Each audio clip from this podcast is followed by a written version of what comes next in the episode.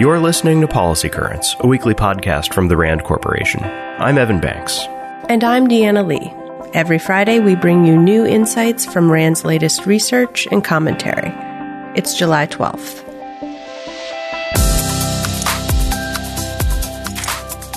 As we've discussed on previous episodes, RAND has been studying what we call truth decay, the diminishing role of facts and analysis in American public life.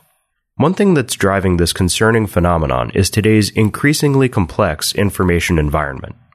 There are more sources of information than ever before, the line between fact and opinion is blurring, and in some cases, disinformation is actively being spread.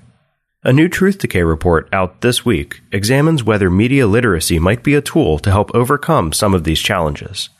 Specifically, we ask could media literacy education help people become more discerning about the content that they consume, create, and share? The authors found evidence to suggest that media literacy can influence how people consume and create information. But much more research is needed to understand what methods of media literacy education are the most effective. To find this report and to read up on the rest of our Truth Decay work, visit rand.org slash truthdecay. And we'll have more new Truth Decay research soon. It takes more than good teachers and textbooks to give students the education they deserve. Our research shows just how important school principals are too. We recently evaluated the Wallace Foundation's Principal Pipeline Initiative, which was implemented in six large urban school districts across the U.S. Schools that participated in this program pursued a set of activities that focused on hiring, training, evaluating, and supporting school leaders. Overall, the results showed that principal pipelines are feasible, affordable, and effective. Students in pipeline schools outperformed their peers by six percentage points on reading tests. In math, they scored nearly three points better. And the cost of running a principal pipeline amounted to about one half of 1% of a school district's budget. Here's Rand's Susan Gates, who led the study. Our study's findings were particularly exciting because a lot of evaluations of education interventions find no effect or even a negative effect. It's incredibly rare for um, evaluations, especially of district-wide initiatives, to show any evidence of positive effects. So not only did we find positive effects on student achievement, this was for an initiative that was very broad-based. Um, many of the initiatives for which there is evidence of positive effects on student achievement are narrowly focused, but this was a district-wide intervention that benefited students across the district. To learn more about the impact of the Principal Pipeline Initiative and to read one principal's story, check the show notes or visit the RAND blog. It's widely known that more and more parents are financially helping their unemployed adult children. But what are the effects on the parents themselves? A new RAND study finds that deciding to help an adult child in this way may not result in the best financial outcome for parents. This is because parents offset the costs by changing their behavior. In particular, they spend less money on food, work more, and save less for retirement. At the individual level, most of the changes were small, but as lead author Kathryn Edwards notes, the problem is what this means in the aggregate. Quote, when the labor market risk of one generation is informally insured by another, the older generation may be putting their retirement security at risk. And the younger generation has insurance that depends on how willing and wealthy their parents are. This is a trademark of basic economic inequality. Ever played Pokemon Go? If not, you've probably at least heard about it. It's the mobile app that uses geolocation to steer people toward various real world locations where they encounter fantasy world creatures. It's probably the most famous example of augmented reality, or AR.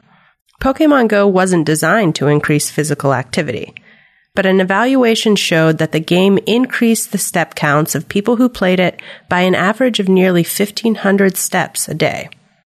Given that the average American child spends more than six hours each day playing games or using apps, that raises some intriguing questions, says RAND's Deborah Cohen.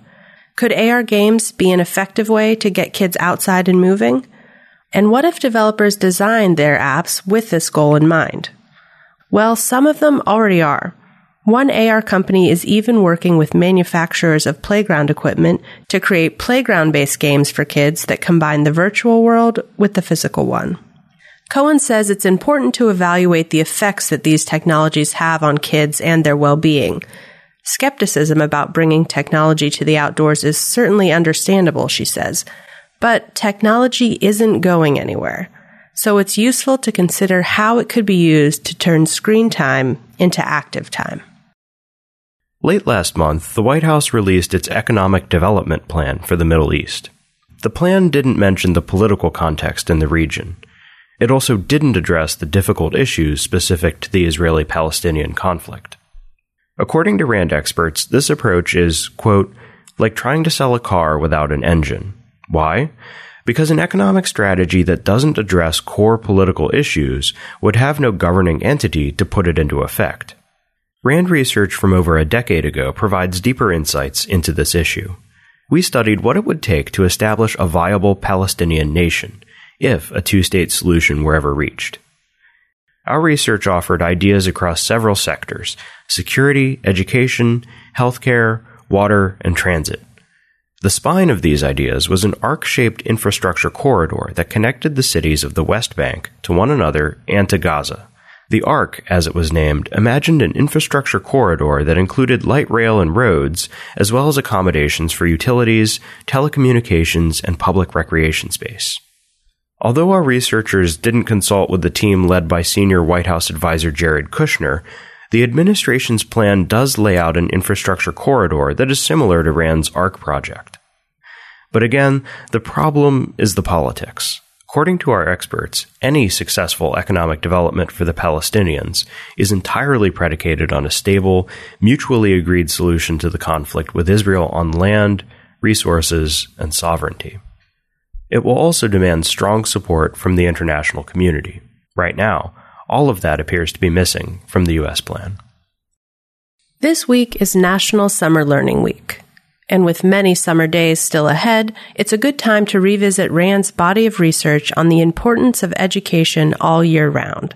RAND has conducted a number of studies on the summer slide when kids lose knowledge and skills during the summer months. We found that this loss is cumulative over the course of a child's development and the summer slide disproportionately affects low income students, widening the achievement gap between them and their upper income peers. The good news is that summer learning programs can help. Notably, students experience the biggest benefits when these programs include individualized instruction, parental involvement, and small class sizes. RAND is a nonprofit institution that helps improve policy and decision making through research and analysis. For more on what we covered this week, check the show notes at rand.org/podcast. See you next week.